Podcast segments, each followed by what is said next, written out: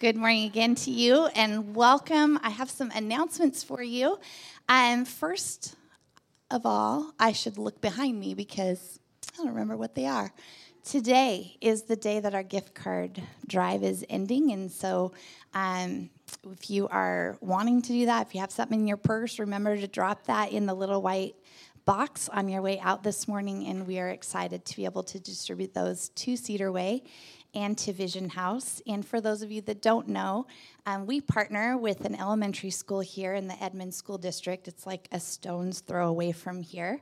And um, the resource advocate there um, has put together in the Edmond School District an opportunity for families to come once a month and we put groceries in their car and um, the we partner with the PTA and other community members. But our like thing that they really depend on from us is toilet paper and some fresh produce items, and so that's really cool to just show up like every month. And every once in a while there are extra things that they, they need and we just get to be generous with them. So thank you for your partnerships there and then we also work with vision house and brookview helps um, to solely provide for their resident store and residents get to come and it's like as they see need that they have they sometimes will use it as rent incentives um, and these are families that have faced homelessness and they are working on getting them out into permanent housing. And so they spend about five years on average um, living and being mentored and learning how to do life so that they're not returning to their same situation. And so it's really cool in that resident store for us to be able to bring cleaning supplies and pasta and some soups and snacks. And we do diapers at both places as well, because as you know, diapers are very expensive. So um, we do that every month. This Tuesday is our next distribution date. And so we have a digital sign up list that goes out, and um, you get that list by texting the word helping to that Brookview number, and it will show you what needs we still have for those places. And if you're someone that's just like, hey, I cannot go to the grocery store one more time, and I also hate Costco. Anybody just like feel overwhelmed at Co- I hate it. I hate it. I walk out of there with my cart like this because I never want to have to go back. And they actually say, Did you find everything you need? I'm like, Have you seen that? Look at my cart. I found way more than I needed. I'm never coming back. And then I'm there next week.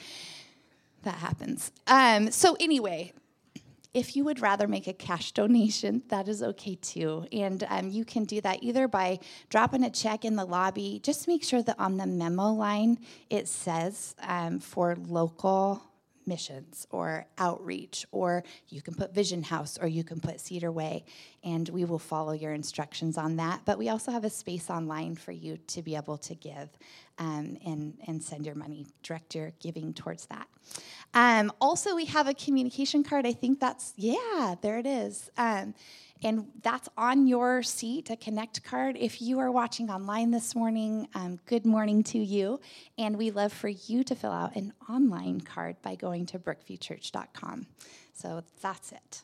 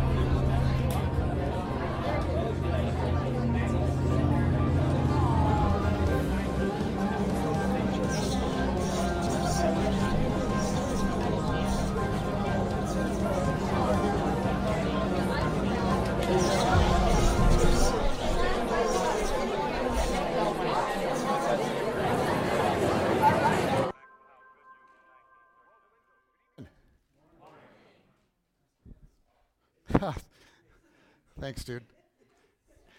All right, you guys. Friedrich Nietzsche was born in 1844 in Germany. a brilliant thinker and pioneer in the field of philosophy. Close. Uh, so Nietzsche was a, a teenager when Darwin published his landmark work, Origin of the Species, in which he proposed the idea that the universe was not necessarily designed by a loving God of wisdom and good intentions, but instead our, our world is the byproduct of time and chance, a byproduct of natural selection or survival of the fittest. For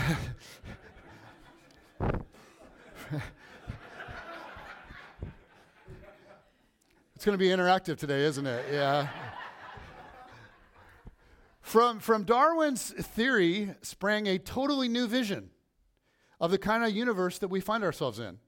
And his theory, as you know, has gained wide acceptance in the Western world, though there are a quiet but growing number of scientists who are questioning much of what's now just assumed. After Darwin's death, Nietzsche was really the first thinker to follow Darwin's theory through all the way to its logical conclusion. So he was like, okay, if there is if there is no creator in creation, just natural and scientific laws, then there's no meaning or purpose to life beyond the propagation of species, in which case all morality is a social construct at best. And, and this is Nietzsche and many Enlightenment thinkers' view. At best, it's to hold society together and stave off anarchy. At worst, if you follow the development of the thought later on with the French thinkers, it's how the powerful keep hold of the powerless. Now, Nietzsche himself hated Christianity because he believed it to be a powerful lie by which, get this, by which the weak oppressed the strong inverting what he saw as the natural order of things, where the strong prey on the weak and weed them out of the genetic pool to move evolution forward. Compassion was not his natural gift.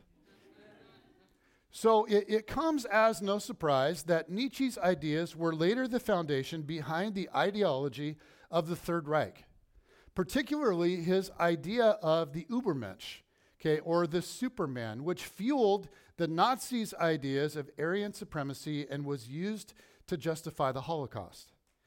Now, Nietzsche was utterly brilliant and he had quite a few good things to say. But it turns out, and this may not be shocking to you, it turns out he was not a happy man. And in 1889, about five years younger than I am now, he suffered a psychotic break over the last decade, decade of his life, he lived virtually mute, locked inside his sister's home, isolated, lonely, scared, writing letters to his friends. In an earlier work, he boasted that on his deathbed, he would give a speech to his adoring fans, and his closing, his closing words would be Now I die and vanish into the nothing. Sources later said that his actual words were Mutter, ich bin dumm, or Mother, I am dumb, which is an ironic end for the man who said, God is dead. How we doing? You guys feeling uplifted? Glad you're here. Let me, let me share a happier story about a very different mind, that of another brilliant philosopher, Dallas Willard. Willard was a philosophy professor at USC. He was actually the chair of the philosophy department there for a while. And he was an expert in the field of phenomenology. How many of you would say you're an expert in the field of phenomenology? you want to do the whole song? Oh, okay. You guys, I, I, took a, I took a class in my psych program up at Western uh, on phenomenology, and I still can't tell you what it is. like I, I tried to read a, a, couple of the books that were assigned, but it was like trying to read a foreign language. The, the, the, the language and the ideas were so far over my head. And I, I really came out of there only understanding two things about it. First, it has something to do with human consciousness. And second, it is for the unusually brilliant. And it was not for me. So Dallas Willard was an expert in that realm of philosophy. I mean, utterly brilliant. But he is really better known to many as simply a devoted apprentice of Jesus. his writings on spiritual formation and, and what it is to follow Jesus. Those who knew him well often talk about his deep humility and compassion. For all of his success and renown and brilliance, his, his home was, was simple and modest, his demeanor gentle and kind. So, author John Ortberg, who is also uh, very well known, he was mentored by Willard for many years. And after Willard's passing, Ortberg said, He was the most intelligent person I've ever met, and his life was more beautiful than his mind. As Willard was dying of pancreatic cancer, which, from what I understand, is an exceptionally painful form of cancer, he refused any narcotics or pain medication. He explained to friends that he wanted to be fully alert for his passage into eternity. Um, he had written, of course, in depth about human consciousness, particularly the transition from this life to the next. And he had theorized that for the Christian, you might not realize you've died for a while. Because his theory was that your consciousness could possibly continue on, like in an unbroken stream, into the full presence of God. So he refused drugs, called a few friends by his bedside to sort of like write down what he was experiencing and all of that. And in the end, he described to them being in two places at once in his bed and on the threshold of heaven. At one point, he said, I see heaven open, and I feel more love coming toward me than I ever thought possible. And at the very end, he took a deep, sharp breath. His eyes lit up as if he was seeing something very real and very beautiful. And his final words were, Thank you. Two men, both philosophers, both brilliant, both names people are going to be talking about 100, 200 years from now. One suffered a psychotic break, and his last words were, Mother, I am dumb. The other, Thank you. Two stories that illustrate the power and the potential of the human mind. Its capacity, unbelievable capacity for peace and tranquility, or for agony and terror. The 17th century British poet John Milton once wrote in Paradise Lost, he said, The mind is its own place and in itself can make a heaven of hell or a hell of heaven. John Mark Comer, he said, The mind has a power like unlike anything in all of the universe to free your whole person to the heights of human possibility or to drown and imprison you in a living hell. So, this is part two of this series that we started last week on hearing God through the noise, right? through the noise of our world and our culture and even, even inner voices. And today I want us to think, I want us to think a little bit more deeply about the human mind, about what it really means to like believe something. And so to start off, I just want to define terms. The way that I'm using the word okay, mind today is not the same thing as the brain. Like in the world of psychology, the mind is sometimes uh, defined as directed attention. And neuroscientists now argue that you can use your mind, your directed attention, like what you choose to think about, to literally alter your neural pathways, like to rewrite your neurobiology. So, our mind is the capacity inside of all of us to choose where we put our attention what we allow to flow in and out of our consciousness. And many of the great thinkers, from Dallas Willard, right, from USC, to Laurie Santos at Yale, to Jewish psychiatrist Viktor Frankl, argue that the greatest area of human freedom is the ability to choose what we do or do not think about. And some of you might know a little bit of the story of Viktor Frankl. Is anybody familiar with Viktor Frankl's story? A couple of you. He was a respected psychiatrist in Vienna, but he lost everything when the Nazis rose to power. They took his home, they demolished his career, they took his possessions, and then they took all of his loved ones. His wife and his entire family, except for his sister, were all killed in the gas chambers. I mean, can you imagine? So Frankl spent years at Auschwitz where he was beaten, starved, brutalized, where he saw his fellow prisoners, his friends, die daily.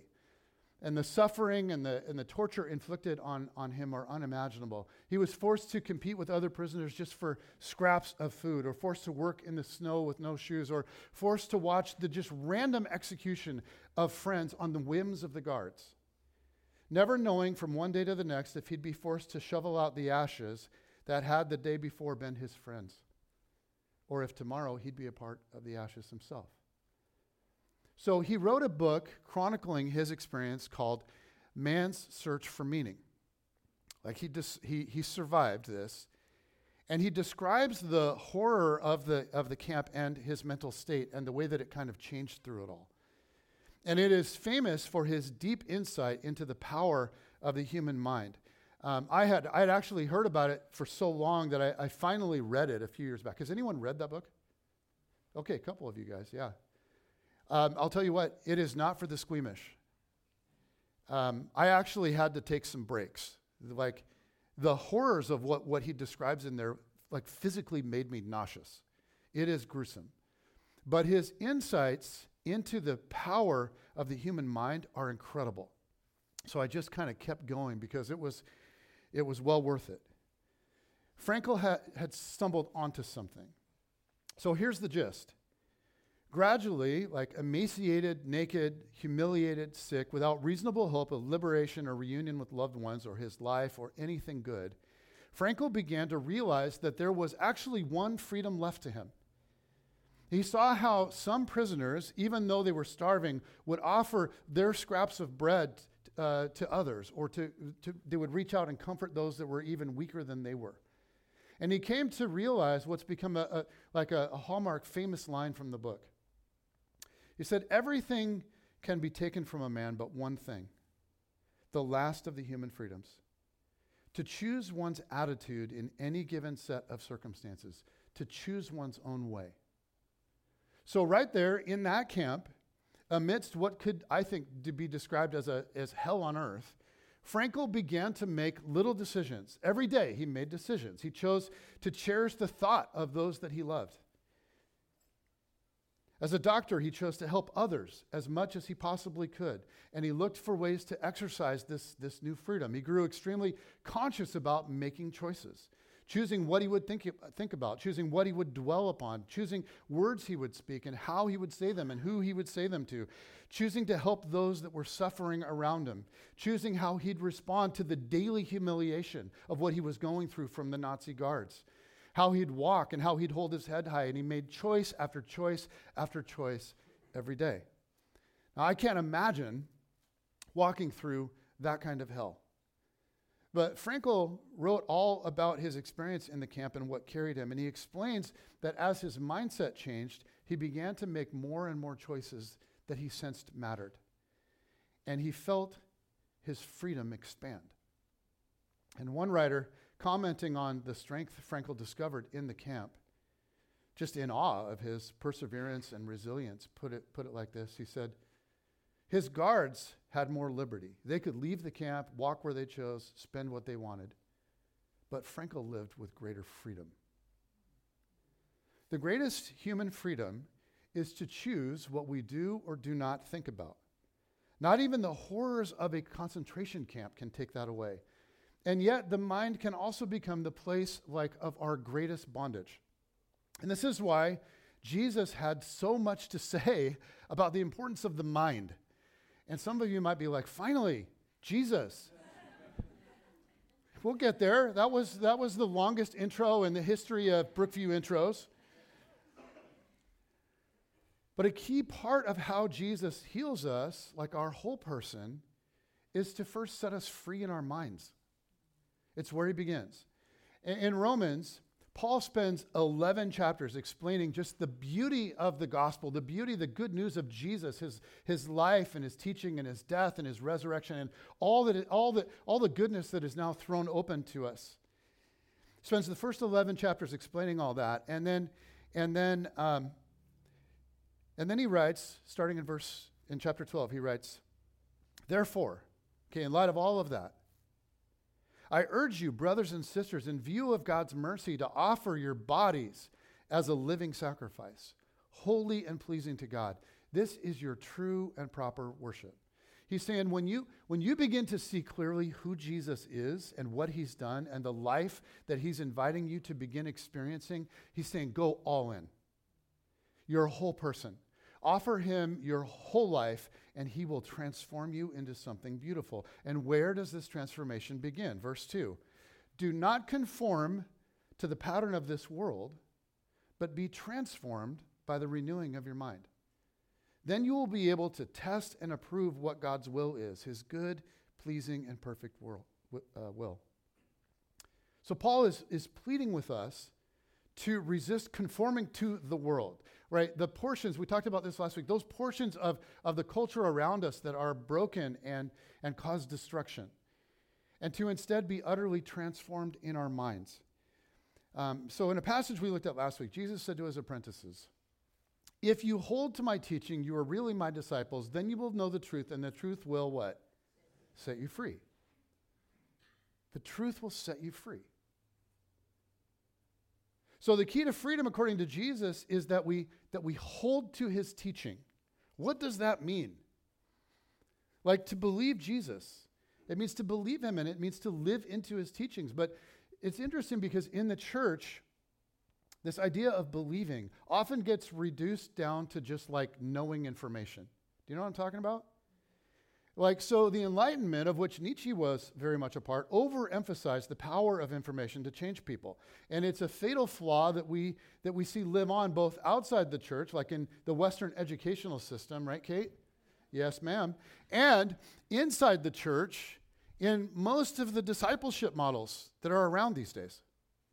Because we've all seen information alone is not enough to yield transformation. You guys, if it was, it would be so easy, right? We could just read a couple of books and we'd be good. You know, one in depth study through Scripture, and it's just like, bam, done. Let's go live it now. Right? If it, if it was only that easy. What Jesus is talking about goes well beyond amassing information in our heads. It means his teaching sinks into us and begins to reshape us from inside out, like our, our thinking, our values, our behavior, all of it. So in John 8, Jesus says our freedom hinges upon holding to his teaching. And immediately when he says this, the religious leaders that are kind of sprinkled in the crowds all around him, they start to object because they've been resisting Jesus and his words and his way and his identity and his teaching. They, for whatever reason, they cannot absorb, let alone hold onto, the beauty of his teaching. Why? What's keeping his words from landing like in, in them, in their inner person? Well, as we saw last week, their minds and their hearts are closed. And so Jesus addresses the source of it all. He says, Why, why is my language not clear to you? Right? To those that are resisting him and fighting, fighting with him. Why is my language not clear to you? Because you are unable to hear what I say. And why is that? Because you belong to your father, the devil, and you want to carry out your father's desires. He was a murderer from the beginning, not holding to the truth, for there is no truth in him. When he lies, he speaks his native language, for he is a liar and the father of lies. Yet because I tell the truth, you do not believe me. So, this is a reference to the story in Genesis 3, right? Adam and Eve and the snake. And we looked at all of this last week. And if you weren't here, and I would just say, if you weren't here and you're able, uh, please go back and listen to the podcast on iTunes or Spotify, or you can watch it on YouTube because it's, it'll be pretty foundational for where we're going for the next several weeks. But let me give you a, just a quick summary because some of you are like, I don't remember what we talked about last week. You guys, I preached it and I don't remember what we talked about last week. So, so here we go, real quick. Uh, just quick. We noticed three simple but provocative ideas from Jesus in John 8. First, for Jesus, number one, there is a devil. He, he doesn't dismiss the idea of the devil, as most people do today, as, as a kind of pre modern myth for the uneducated or the superstitious. For Jesus, the devil is a real but invisible force that is behind the evil in our soul and in our society. Okay, secondly, Jesus explains that for the devil, his end goal is death. His objective is extinguishing life itself. He is a murderer. His goal is to kill all love and beauty and life and goodness, to drive the human soul and society itself into the abyss. And then third, and this is uh, this is a little bit less intuitive for many of us, but number third, his primary means is what? Lies. Jesus says he was a liar from the beginning. Okay, again, a reference to Genesis 3. We dove into this. So when the devil, personified by the snake, comes at Eve with, a dis- with destructive intent to ruin her and all humanity, he does not come at her with a sword or a spear or an AK 47, right, or a weapon of, of any kind. He comes at her with what? With an idea.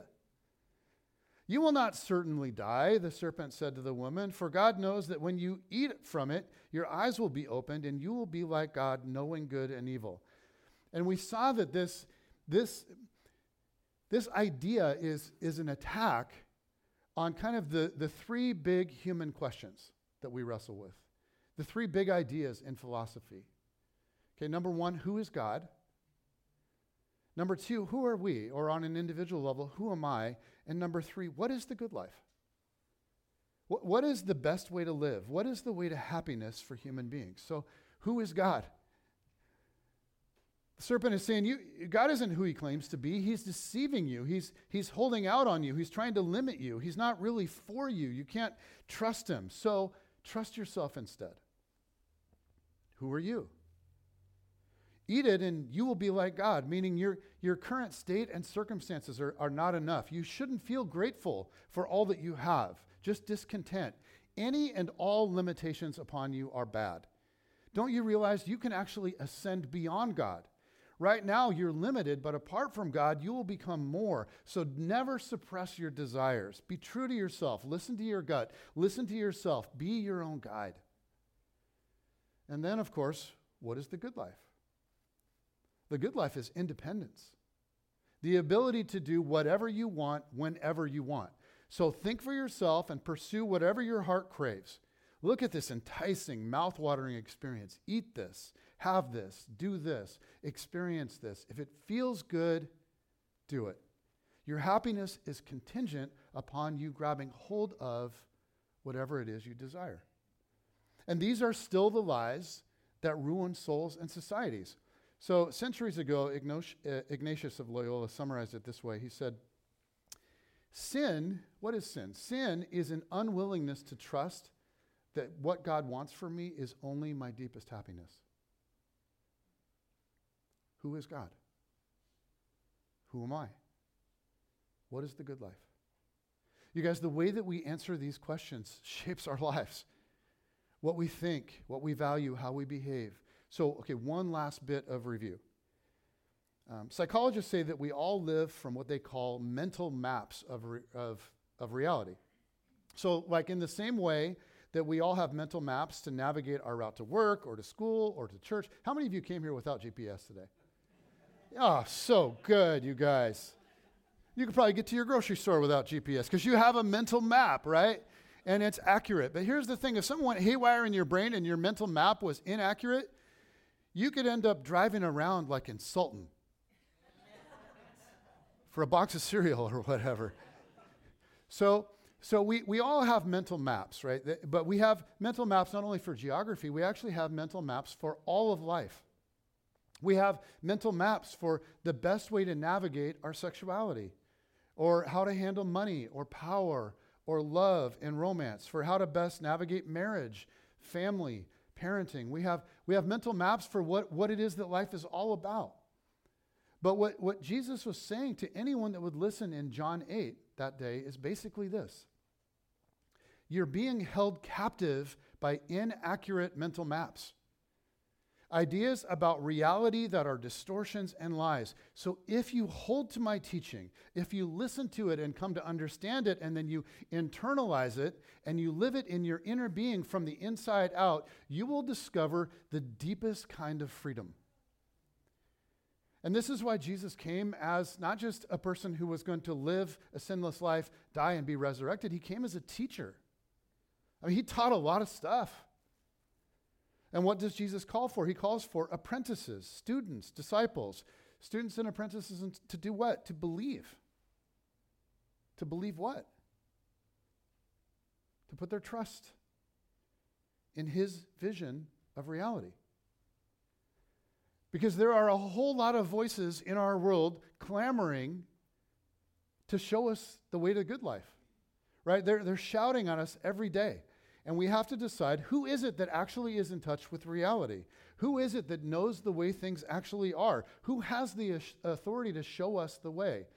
And because when people live from inaccurate or incorrect mental maps, it brings destruction.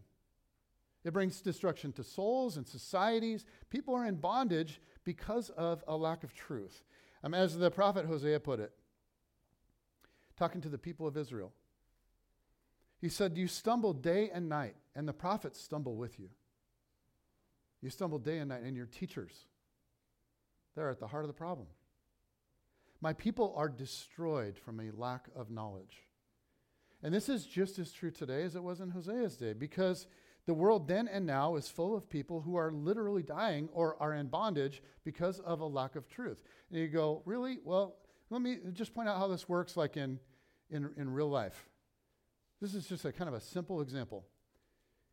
Think of how many millions of people suffered and died down through human history because doctors did not yet understand or have knowledge of the concept of germs and the importance of a simple practice like hand washing. So, doctors with good intentions were killing people because there were aspects of what they were trying to do that they didn't understand. Jesus comes to bring knowledge of reality as it is, of what is good and what is evil, of what is true and what's a lie, what's beautiful, what's ugly, and what it means to be human. And ultimately to teach us who God is, the ultimate revelation of, of what's at the center of the universe and all of reality, right? The Father and the Son and the Spirit, a community of self giving, joyful agape love. Jesus has come to reset the trajectory of our life from one en route to death to one en route to what he called eternal life. The Savior of the world comes as, as a teacher, as a truth teller. And in the story of Scripture, the mind is where we first turned away from God, right? In Genesis 3. So it follows that the mind is where we must take our first steps if we're ever to return home to the God who loves us. And this involves the steady, slow replacement of lies with truth. And it is a lifelong process that Paul calls the renewal of the mind. I think immediately of that like one line summary of the, of the message of Jesus in Mark. So this is Mark's like one line summary of, of all, it sums up all of Jesus' teaching. Um, comes in Mark 1, verses 14 and 15, and he says, After John was put in prison, Jesus went into Galilee proclaiming the good news of God. So he's traveling around town to town, pro, pro, like preaching along a certain theme. And what's the theme? He says, The time has come, he said. The kingdom of God has come near.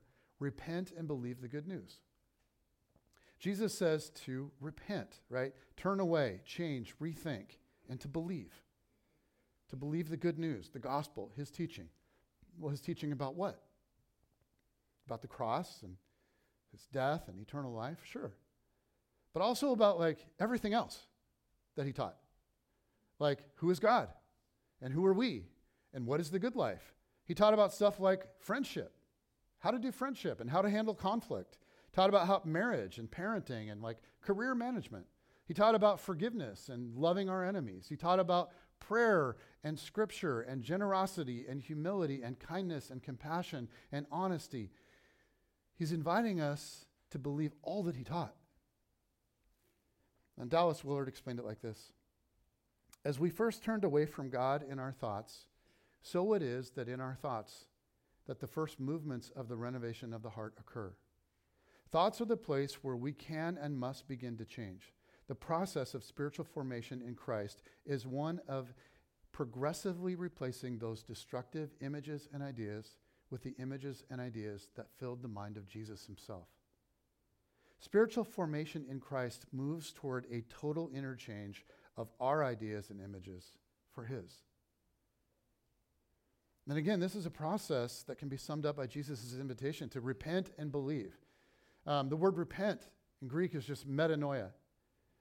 And it means to like change your mind or to rethink reality. The word believe is pistis in Greek, and it just means to be fully persuaded. And it carries connotations of deep trust and confidence.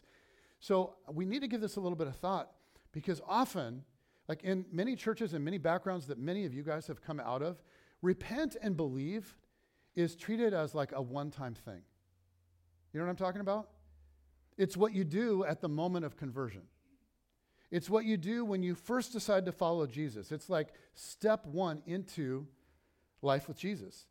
But here's, here's the thing when I look at the teachings of Jesus as a whole, this seems to me less like a one time event and more like a like lifelong pursuit. I, I don't think it's, it's one of many steps in the process, you guys. I think what it is, is it's the whole enchilada. Hungry? I mean, this word believe is used, when you think of it, it's used over and over by Jesus. It's, it's used over 100 times in the Gospel of John alone. Um, to those in the, in the crowd or those he heals, he says, believe. To his apprentices who've already given everything to leave behind their lives and follow him, who, who were clearly already like all the way in, he says, believe. It's just like everywhere he goes believe, believe, believe, believe. I don't get the sense that Jesus sees this as a one time event, but instead a lifelong process of discipleship, a process that never ends this side of death. It just goes deeper and deeper and deeper into our core. Uh, teachers of the, of the way of Jesus sometimes distinguish varying levels of belief. And they talk about private, like public, private, and core. So, public belief is what you say you believe. Private belief is what you think you believe, and core belief is what you actually believe. Public belief is what you say you believe, but really, deep down, you may not. Private belief is, is what we think we believe, right? We think we believe it until it's tested in some way. And then core belief is what you, you actually believe. So, public, private, and core beliefs are sort of parsed out and, and, and revealed when, when, when tests come, right? Through temptation or loss or circumstances. For example, we may not think we get our identity and our self worth from our job until we're laid off. And then we find out. We might not think we get our happiness from our money until we lose it, right? And we could go on and on. So here's the key insight. The key insight here is, is that we, we violate our public and private beliefs all the time. We never violate our core beliefs. Let me give you a silly example. You guys, I have a core belief deeply held in my soul that punching myself in the face would be a bad idea. that it would lead to pain, there would be nothing productive that would come out of it, and it would be stupid. So, you know what, you guys? I never punch myself in the face. Can you believe that? You guys, I am so mature and grounded, I'm not even tempted. when it comes to punching myself in the face, I am blameless and pure. No matter how frustrated I am or mad at myself, no matter, like, no matter how much shame I need to pray through, I never punch myself in the face because we never violate our core beliefs. Never. So every time we're tempted and we feel like that pull in, in our heart, and uh, you know, for all for goodness sake, don't feel shame by whatever it is that tempts you, because can I just let you in on a little secret? We're all in this together. Holy cow, like I've got my stuff, right? I'm not gonna lay it all out right now. You won't come back.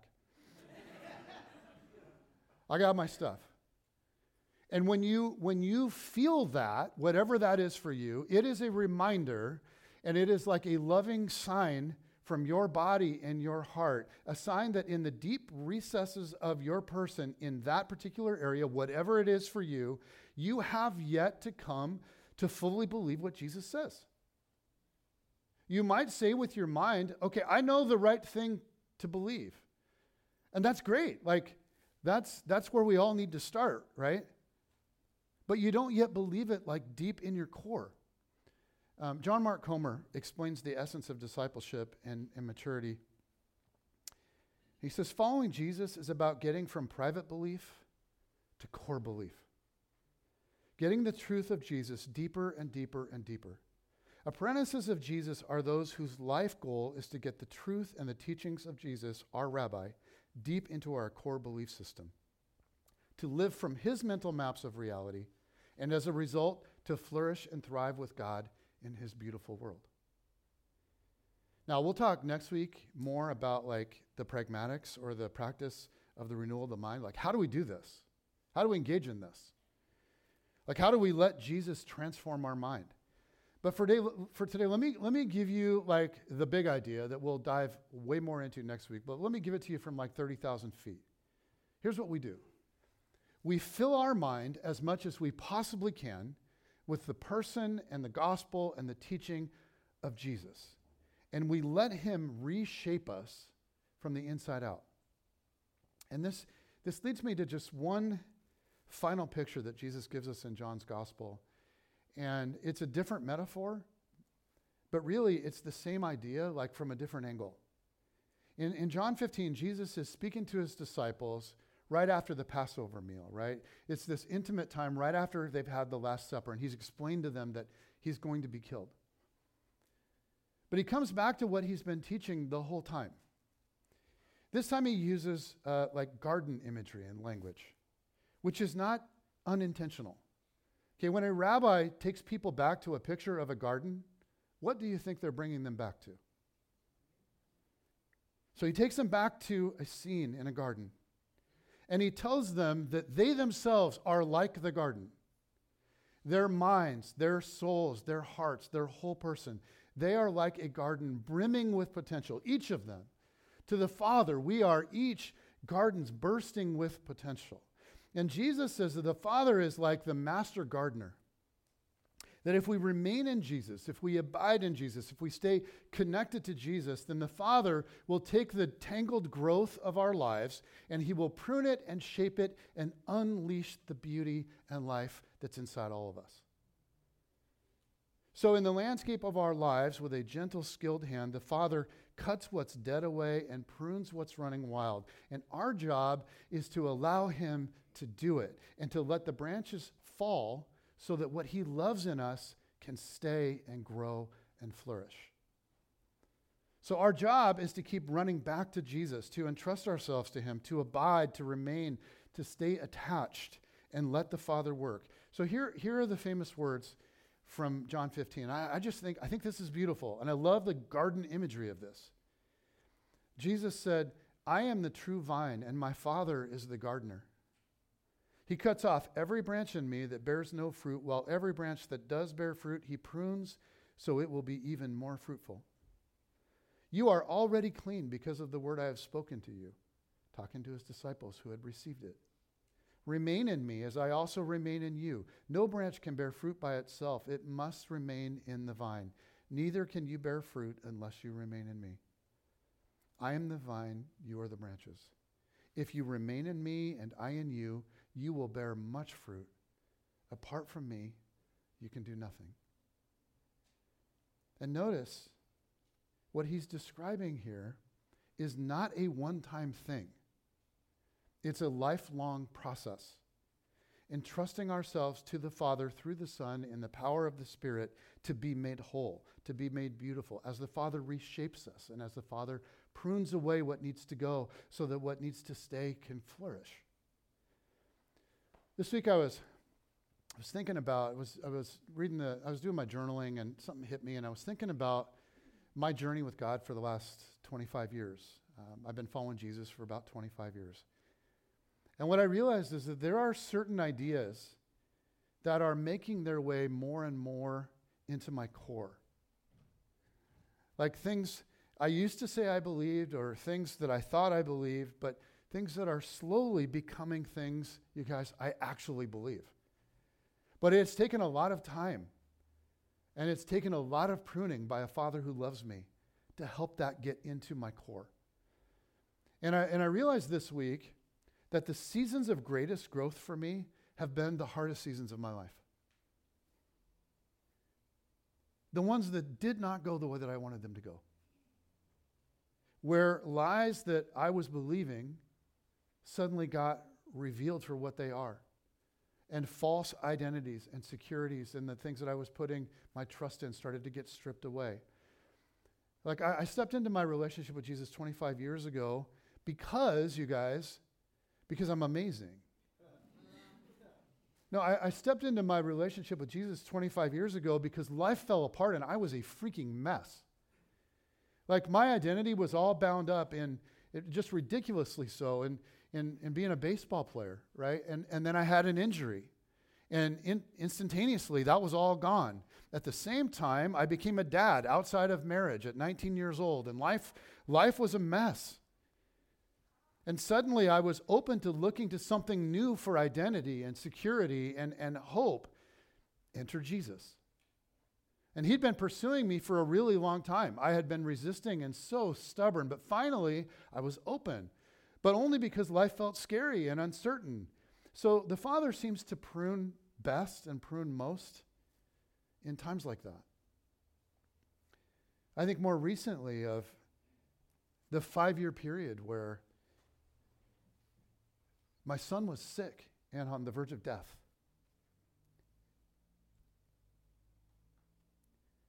It was a season that felt utterly uncertain and totally out of control. It was in that season that I needed to not just say, oh, yeah, I trust God, or think to myself, yeah, yeah, I trust God. You guys, in that season, in order to survive and not lose myself entirely, I had to like actually trust God. And a degree of faith, there was something that happened in me where, where there's an aspect of faith that began to move more and more toward core for me. And what I'll say is, many of you are walking through loss or uncertainty or pain or disappointment or anxiety over the future or whatever it might be right now. Part of your life, it feels like it's out of control. It feels like something is being stripped away. And here's, here's what I can tell you from experience the gardener does his best work in those kinds of seasons. False identities and securities, they begin to fade into nothing, and you're simply left looking at God, looking back at you in love. And when you encounter it, there is, there's nothing in the world like it. And you discover, regardless of my circumstances, which are not as I would have them be, regardless of my circumstances, I'm going to be okay. My happiness and my well being don't hinge on circumstances, on things going the way that I want them to. And so I don't have to lie, I don't have to cheat, I don't have to manipulate to make sure that everything goes down just the way that I want. My deepest happiness resides in a simple reality. I can look at God looking back at me in love. You know, sadly, Nietzsche, he never discovered this. Dallas Willard did. And it is the truth that really can set you free one that's possible to believe, not just publicly, not just privately, but eventually, when the gardener does his work, over time in you, as you remain in Jesus, eventually in your deepest core. Father in heaven,